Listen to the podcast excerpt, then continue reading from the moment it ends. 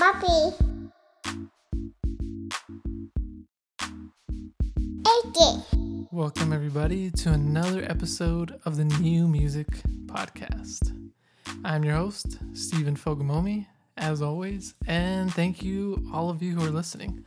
As we kick off the second season of the New Music Podcast, we got a lot of cool things coming.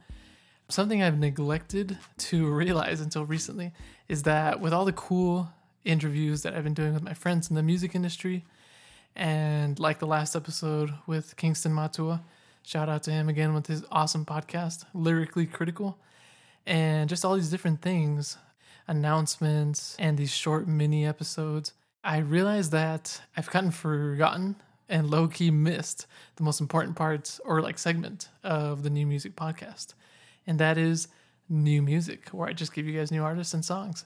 So without further ado, um, just wanted to give you guys that update there, letting you know that more of those are coming. So I wanted to give a quick update and more of a shout out to kick off this episode before we go into the new music part four. I wanted to shout out to Germany because you guys have been listening to the last couple episodes a lot, and I really appreciate it. I think Munich, if I'm saying that correctly, was one of the uh, most popular places. So I appreciate it, Germany. Thank you. Thank you so much.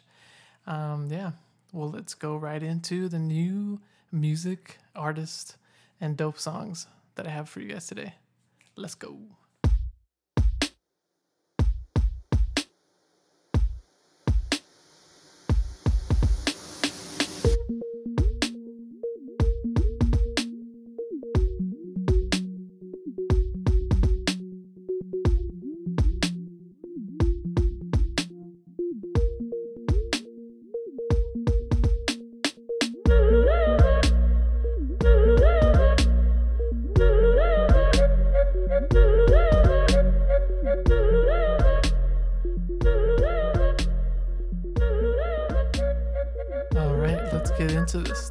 All been waiting for, the segment you've been waiting for.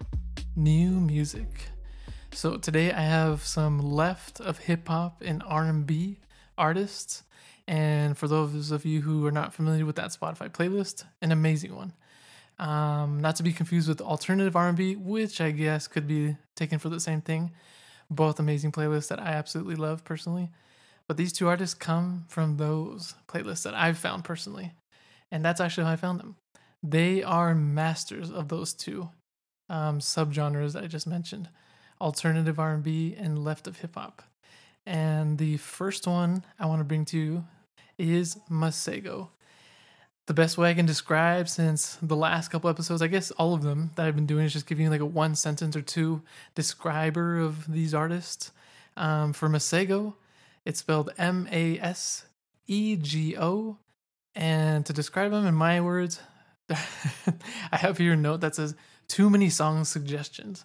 And I guess going off of that, the best way I can describe his music is how new school R&B should be with a jazz trap soul R&B twist. And the best way to describe Masego's music and just his artistry, um, the best I can as a whole, is a master at genre blending and all instruments. And lastly, his music is jazz trap soul. To like capture his music in an essence.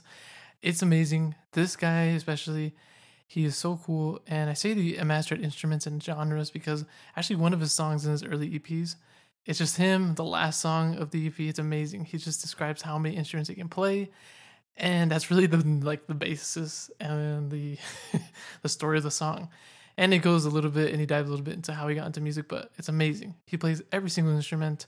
And last time if i checked correctly he has uh either saxophones or different instruments tattooed on his fingers for all the ones he knows or something like that. He's just a multi-instrumentalist which is something i as a musician really look up to. That's amazing.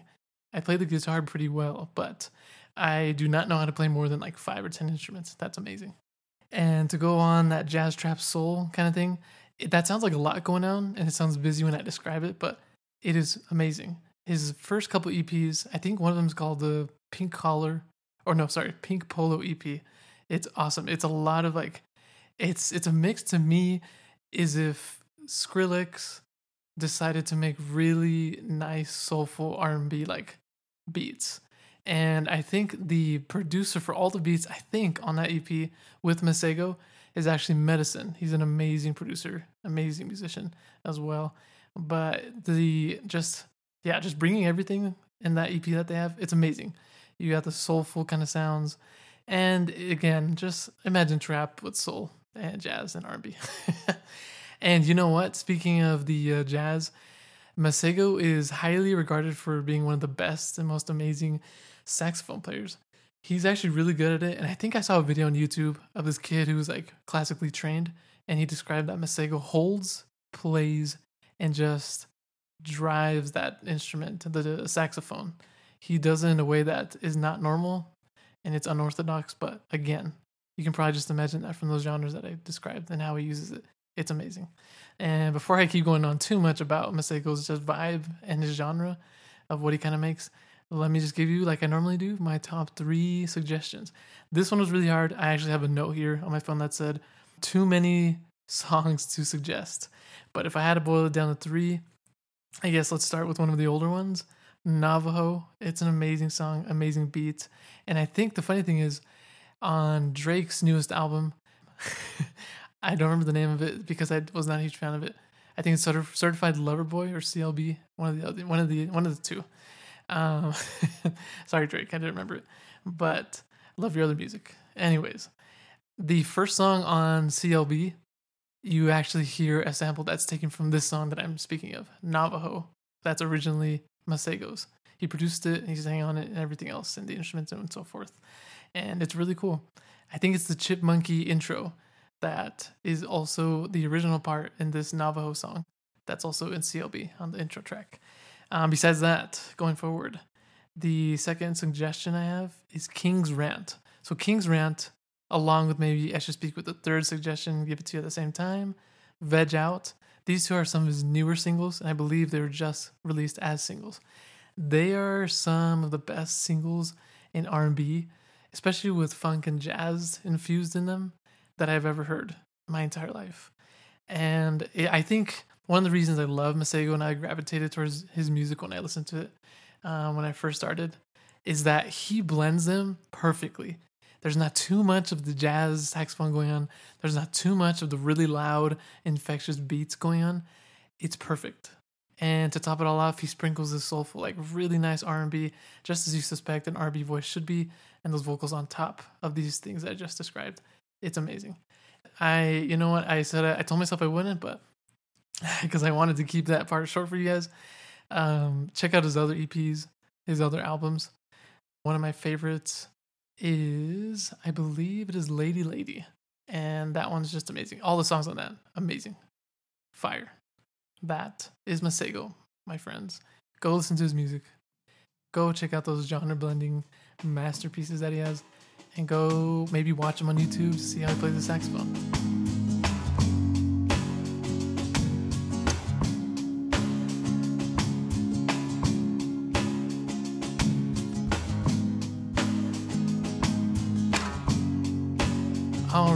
And now on to the next artist that I have for you guys. He goes by the name of Amine. That's A M as in Mary, I N E. And if I'm being correct, an apostrophe. Amine. And hopefully I'm saying that right. This guy is an amazing rapper.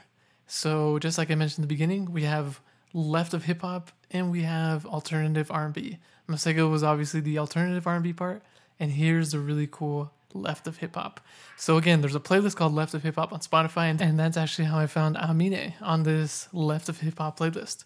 As that sounds, it's hip hop that's not like the norm.